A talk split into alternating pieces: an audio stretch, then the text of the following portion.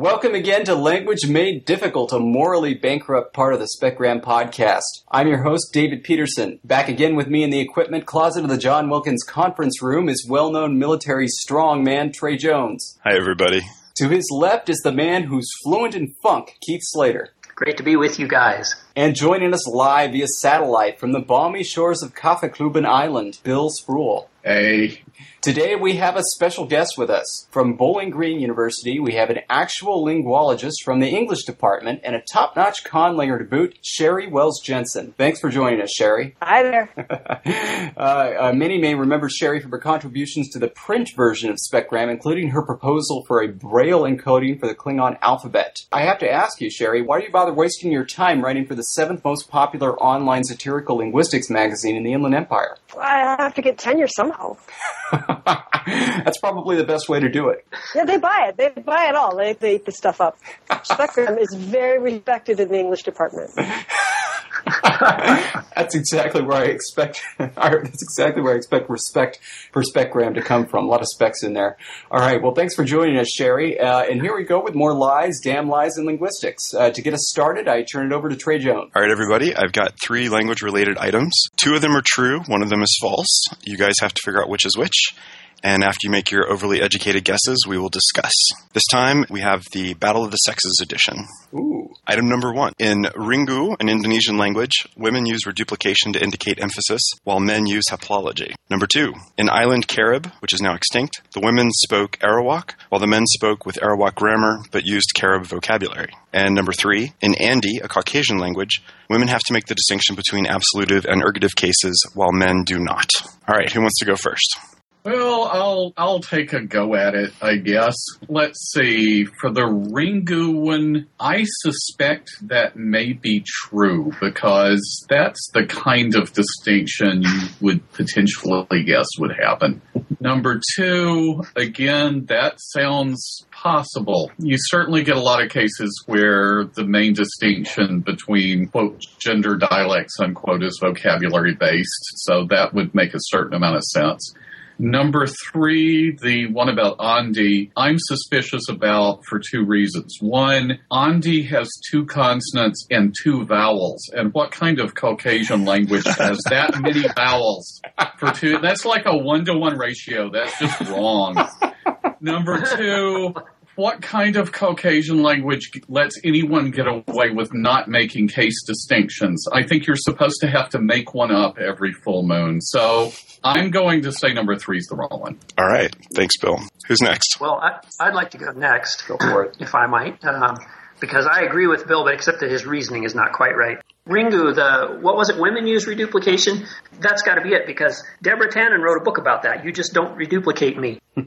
she already. Uh, this is a well-known fact that uh, that's the difference between men's and women's speech in Ringu. The Island Carib one. This is probably true too. This is very typical. It was the the women spoke Arawak, but the men had Arawak grammar and what was it? Carib vocabulary, right?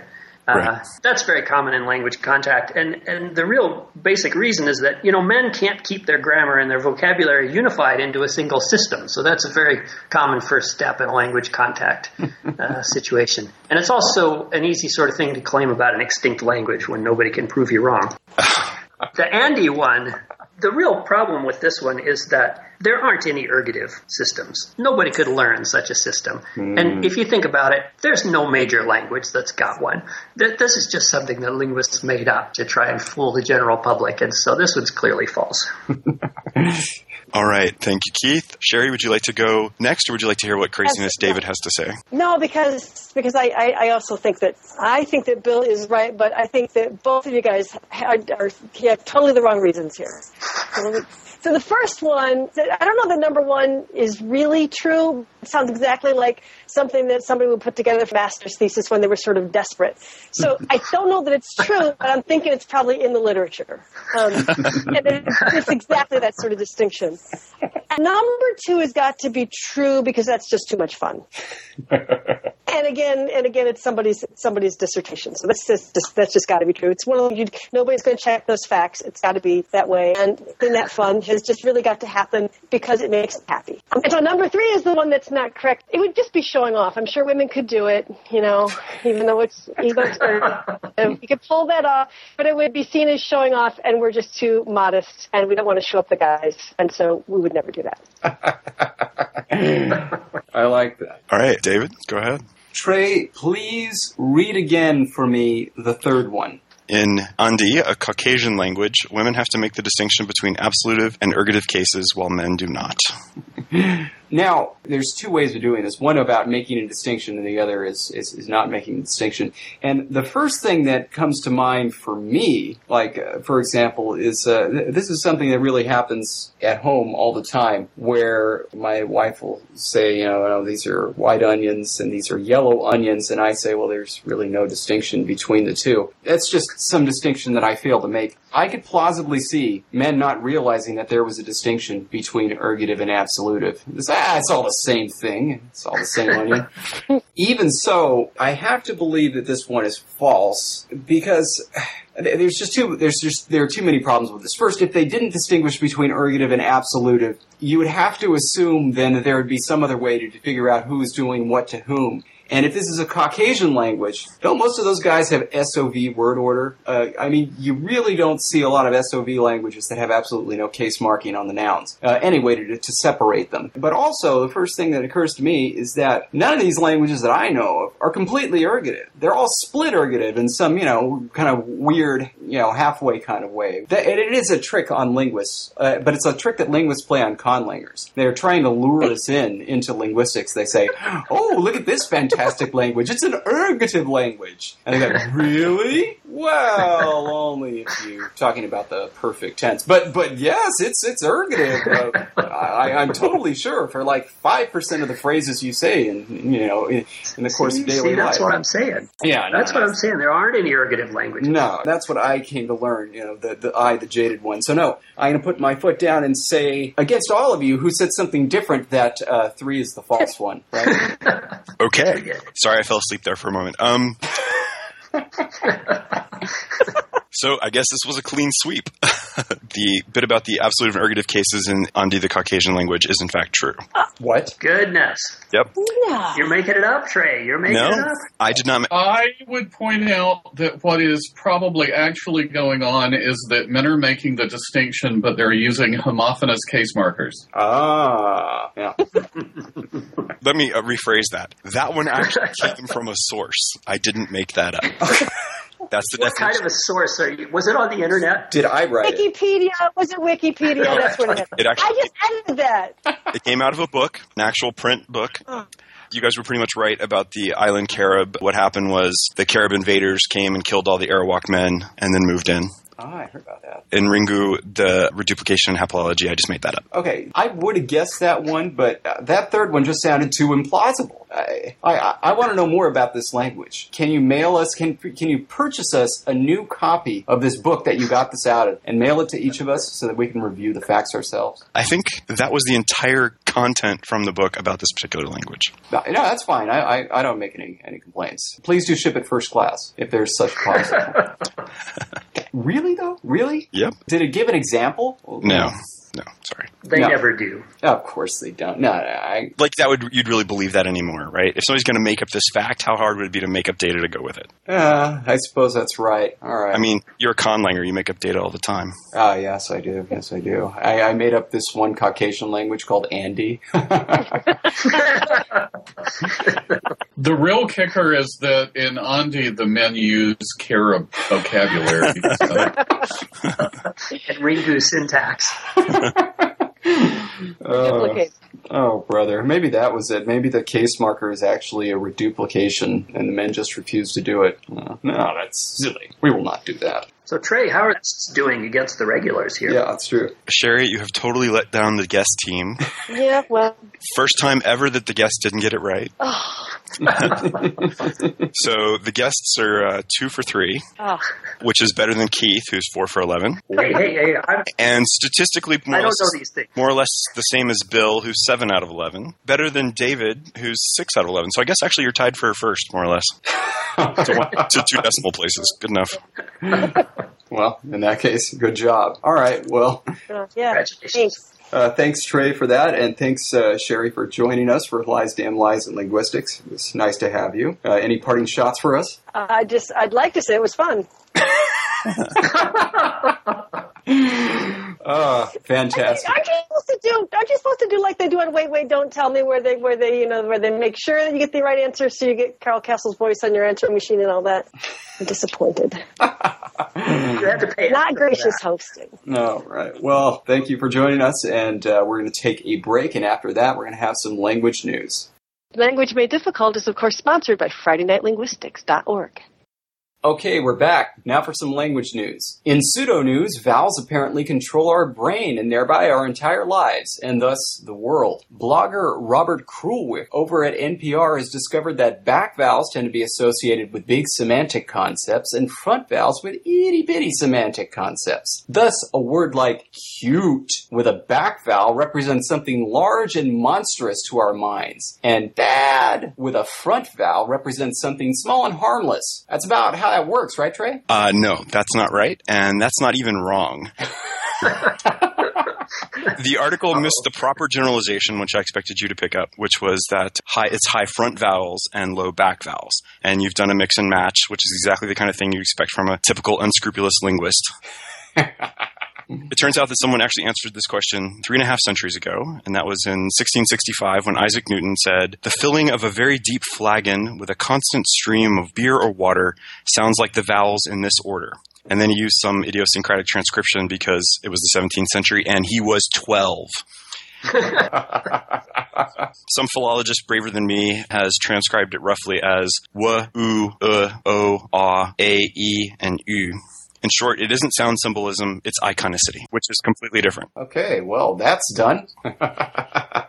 uh, good old iconicity. But is it still controlling your brain? Hmm. Is it conditioning how you think? Well, personally, whenever I hear a steady, constant stream of water and or beer filling up a jug, my brain thinks it's time to go to the bathroom, so I think that's probably right. So, one of the things I found most interesting about this article was uh, this research done on cracker and ice cream names, which just sounded so completely bizarre to me. What one of the things that uh, that I think they failed to take account for um, is if you look at a lot of these names, a lot of the names for crackers have the word cheese in them, and a lot of the names for ice cream have the word chocolate in them. And I think that the article is missing the real point. Since crackers are trying to be lightweight, cracker makers combine crackers with high front vowel words like cheese to make them seem light, whereas the opposite happens with ice cream makers. The obvious conclusion to me is that if the word for chocolate were instead something like speech and the word for cheese were something like gloche, we'd have us some chocolate flavored crackers and cheese flavored ice cream.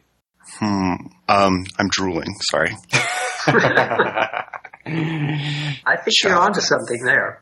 I'll, I'll tell you, this is a completely true anecdote. When I was in Spain as a very young child, not for long, I was there for a couple of weeks, I tried their milk, which came in boxes rather than cartons or great big plastic gallons, which struck me as bizarre. The girl there that I was staying with described their milk as the best, and to me it tasted like liquid cheese. I think if they go to Spain, they could actually market this cheese flavored ice cream Hmm. and, and, and make some money. Well, one thing I was kind of curious about with this article, considering that people have been talking about iconicity like this in language for a while. I mean, there's, I know Ken Gregerson was talking about some of this with ideophones back in the 80s, and I think there was some stuff in the 70s. Those discussions took into account also whether the tongue root was advanced or not mm. right? Yeah. As far as when you're making large spaces in your mouth or they're small mm-hmm. spaces, is there any advanced tongue root cheese versus retracted tongue root cheese? Because that would let us kind of test these. There could be cheese and there could be cheese, right? Well, I'll tell you this right now. For me, ricotta is advanced tongue root cheese because that thing gets anywhere near my mouth and my tongue shoots out. Ugh. oh, just just awful. Uh, the smell of it, just even thinking of it, just ugh. that's uh, that's very plus ATR. I was thinking uh, something similar, which was based on what Bill said about the size of the cavity in your mouth, and that that may be predicting how much of something you want in your mouth. At least for David, with cheese, you'd expect it to be very small, so there's not a lot of room in there, and for chocolate, it would be nice and big. Oh. Yeah, exactly. That suggests that languages should have dialectal variants spread unpredictably across the population with different vowels for the same Right, foods. right. Yeah. I don't think it's unpredictable, necessarily unpredictable. I mean, there's always going to be idiolectic variation. I mean, there are only certain parts of the country we can go where somebody says, "Hey, head cheese is a good idea." Oh God. Did I ever tell you my story about head cheese? No, Oh yeah. Well, I, I apparently. Uh, wait, I- yes. Did I? yes. okay. No, Several times. no, no, no. So here, here's the thing. It wasn't And, and I think it's important before we run out of time to bring up Brussels sprouts. because they're not very popular and boy do you know sprouts that that that has a fair amount of mouth space to it Uh, but bean sprouts? Oh, but then they have the bean in there, right? And that means good. Bean, Right. right, right, right. Oh no, bean means bad. Wait, what? Yeah. Okay. No, no, no, no, no. But vocalically, bean means good. I think this is how we have to do this. We have to divide up the words into good and bad. And so obviously, you know, if it has an E in it, that means it's good. If it has an A in it, mean, that means it's bad. And so chocolate ice cream is bad, so you want to leave that all for me. Because you don't want that. I want to try to keep it away from you. I'm trying to help you. Thank you for taking a bullet for the team. You're welcome. Uh, just a quick note, I was glad to see that my old phonetics professor, John Ohala, got a shout out in this one. That was really nice to see. There was a particular comment in the comments section, which, first of all, at the face of it, I found amusing because the comment begins, Well, I'm a trained opera singer. And I was like, Oh, really, internet commenter? what they point out is that it's easier to hold uh, longer notes with um, kind of back low vowels as opposed to high front vowels. And I think that this can help to explain a lot of the singing styles of especially the 90s, popular 90s singers like uh, Eddie Vedder um, and the fellow from the Stone Temple Pilots, what's his name? Scott Weiland, that kind of became popular. And that other, that awful band. What was that awful, awful, awful band that nobody ever likes that rhymes with Creed? Uh, it was Creed. It was Creed. But if you ever hear them, he, listen to them singing, especially the high front vowels. All of them back a little bit. That is, they become centralized. You know, like that song "Even Flow." It's not even flow. It's even flow, and with that er, it doesn't even sound like an e. And if you hear it, it sounds very distinctive. And I always thought this was just because they were either lazy or from someplace where Bill was from. You know, maybe it was just uh, I don't know to make things a little bit easier to hold the note. I I think it's just an attempt at a plus grunge feature on the syllable. Oh, yeah. Is that how they were realizing it back then? Uh, I figured that stuff was just produced by synthesizer. ooh. There was probably no vocal apparatus involved. you guys know that Eddie Vedder is a regular listener to this podcast. Not anymore. Thanks a lot, Keith. I didn't know we had any regular listeners. Yeah, honestly, not even me. Uh, but anyway, it's always a pleasure to discuss wildly informative and orgasmically accurate articles like this one. So uh, a big thank you to Robert Krulwich of NPR. You have some new fans. Uh, anyway, uh, moving on, it's time for another bizarre experiment that apparently tells us something important about language. In this one, adults, older children, and toddlers were recorded saying the word bad. A recording of this word was then played to them repeatedly as they were asked to say the word bed. Adults and older children found this task to be quite confusing, and the sound of their voice repeating the word bad forced them to alter their pronunciation of bed. For people that are having a hard time following this, think of that trick where you try to pat your head and rub your belly at the same time. And if you've never heard of that trick, I encourage you to try it right now and see what happens. Anyway, though, so yes, the older children and adults couldn't do this. Toddlers, though, had absolutely no problems whatsoever. They just kept saying bed the way they normally do while hearing themselves say bad. It was like, you know, basically they weren't uh, hearing anything at all. Since the toddlers weren't, in fact, deaf, uh, they could actually hear this stuff, then I think we're forced to conclude that the toddlers were, in fact, stupid. True or false, Keith? False. Oh, The claim that the author made here was that toddlers don't listen to their own voices to correct their speech. So the sound of their own voice didn't affect their production of speech. Now, I think there's a standard explanation for this, at least in acquisition theory, and that is that two year olds have no affective filter. Mm-hmm. But that's not the proper explanation. That's just the one that has been published. Cool. The proper explanation is that toddlers are still in the process of setting the parameter known as listen to adults. and it's set at uh, yes at birth. So toddlers and very small children are going to listen to adults and not themselves. But at around age three, after they learn that no as an answer doesn't work for everything, then they change it to not too often uh, listen to adults. And then finally, sometime after that, they learn, maybe around adolescence, that the parameter is set to never listen to adults. That's not a binary parameter, though. Chomsky will be angry. No, it isn't. It isn't. That may have theoretical implications.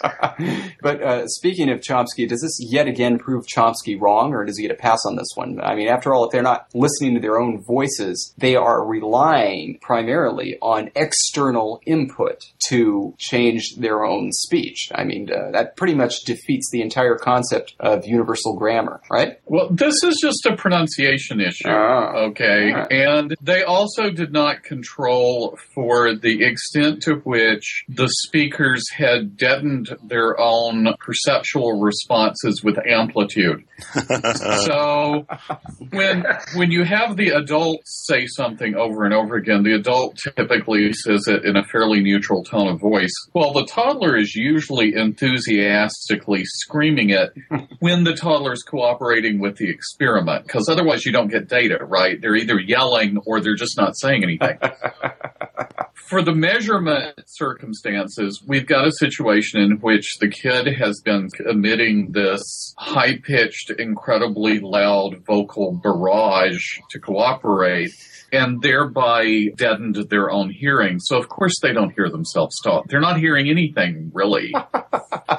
I think you guys have missed an important generalization here, which is that you definitely say toddlers aren't stupid. What they are is they're egomaniacal and oblivious. That's think- what I said. And well, all right. then. So, so what you're saying is we should repeat the experiment with university administrators for example, because that would predict uh, equivalent performance. or Noam Chomsky. Yeah, exactly. Except the difference is for toddlers, from a psychological point of view, this is developmentally appropriate, and so you could say that, that toddlers are developmentally appropriately stupid.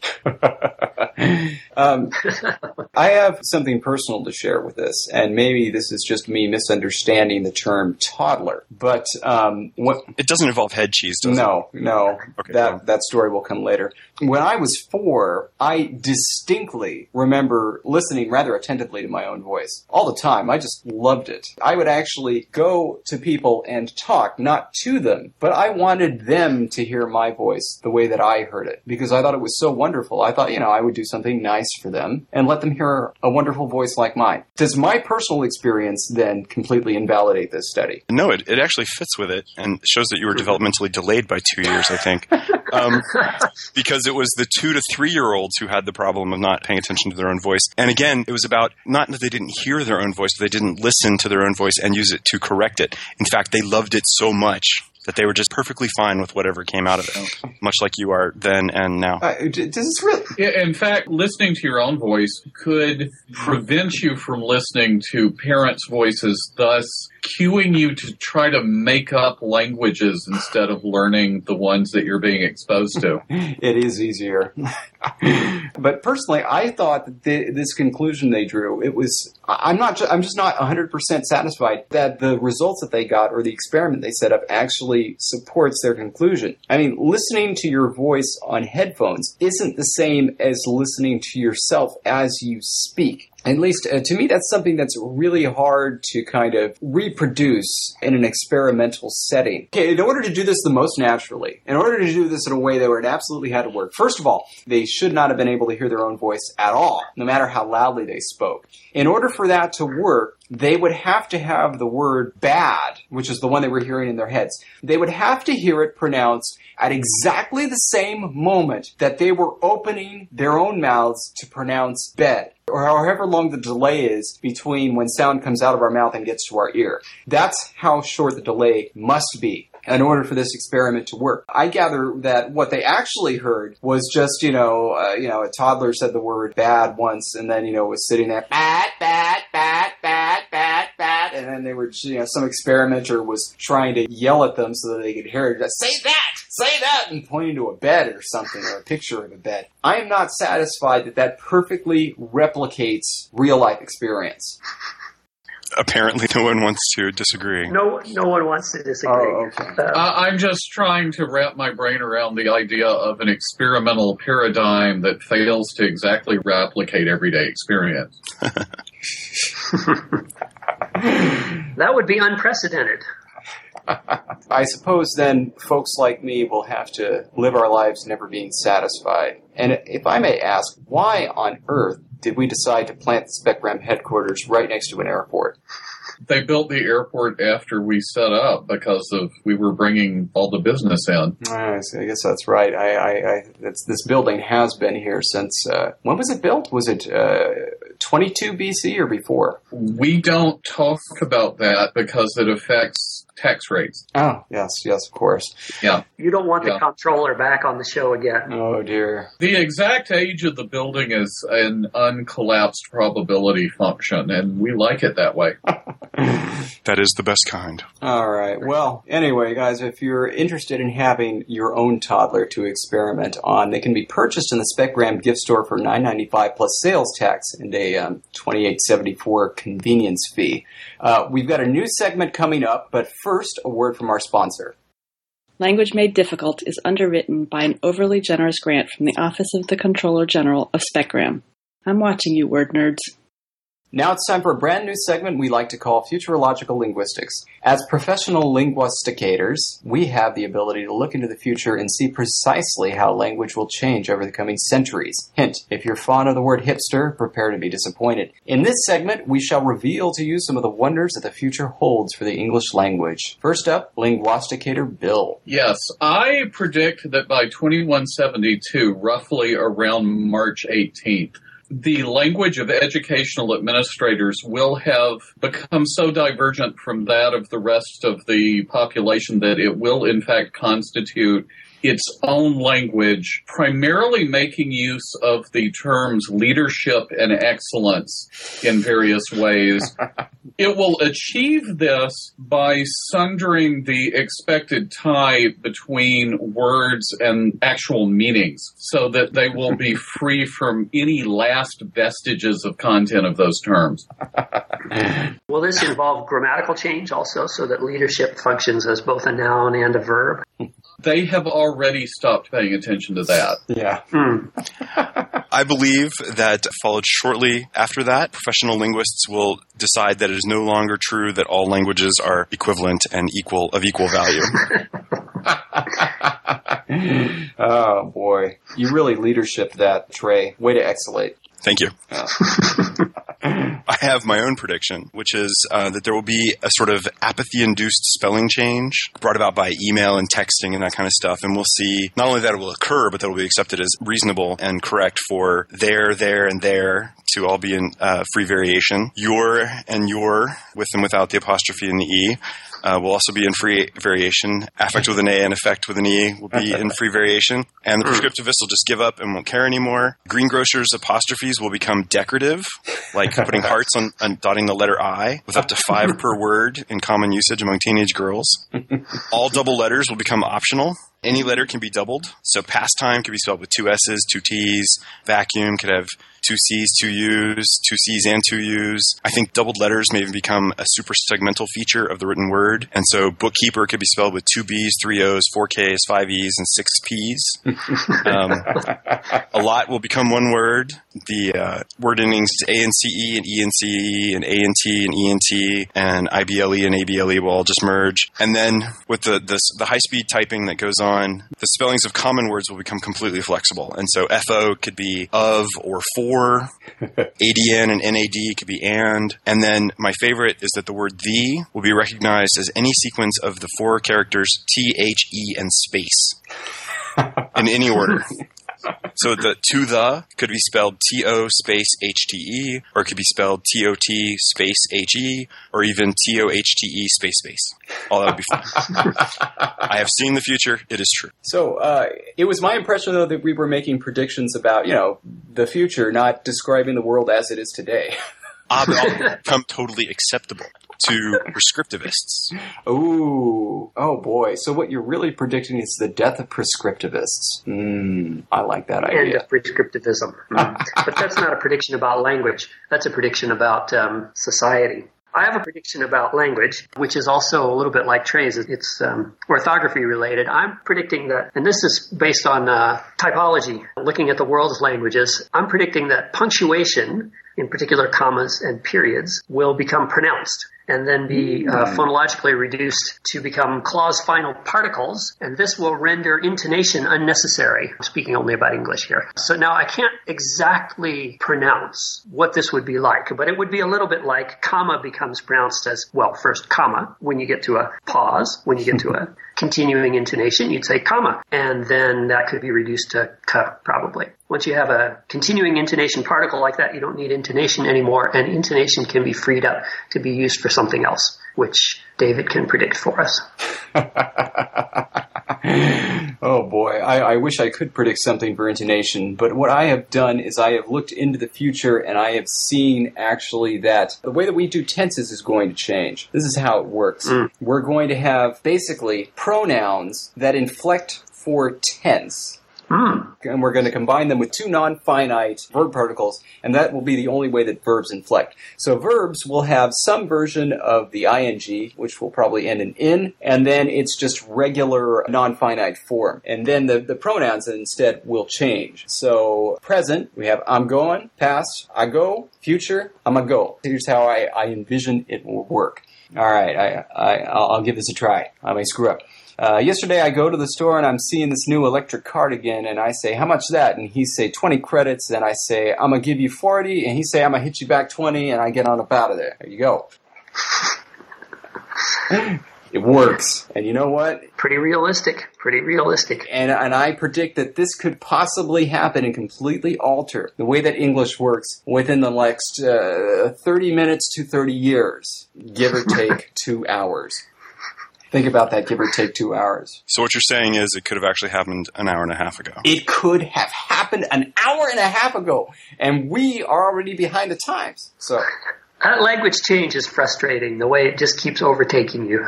I know. I, I, I wish we could all be like Icelandic, which I'm told by sources hasn't changed since the original Althing was invented. I believe that is correct, according to Uh-huh. my sources. Yes. Ah, sources say yes. All right. Well, now we must cover up the crystal ball and leave more till later. By the way, you, the listener, now owe us each $500. All right. That's all the time we have on Language Made Difficult. Join us next time when we shall sentence the voiceless velar nasal to death. Thanks for listening. You're not you're not naked or anything, are you? Because if that's I I didn't think it was this kind of show. Spare the duct tape, spoil the job. Duct tape sparen. Don't try to joke with Trey. He's just not in the mood for it. Are you licking the microphone again? It was a flamethrower. That's I don't think it was. was a ton. Wait a minute. Applied syntax, did you say? Yeah, yeah. What does that mean? You take a syntax book and you hit somebody in the head with it. I'm I'm in charge of instilling all the nerd in them that I can squeeze in. I'm extremely excited. Okay, now everybody tell me what this is. Da da da da. Horrible. Was that right? Here we go. In 1918, I will kill you. Since you, you didn't go last, I couldn't give you any hints because it's absolutely imperative that David not get them right. I was about to say professional. All, all you people sound alike to me. You mean you guys didn't know what you were talking about? Uh, a little bit, a little bit. No. Shocking.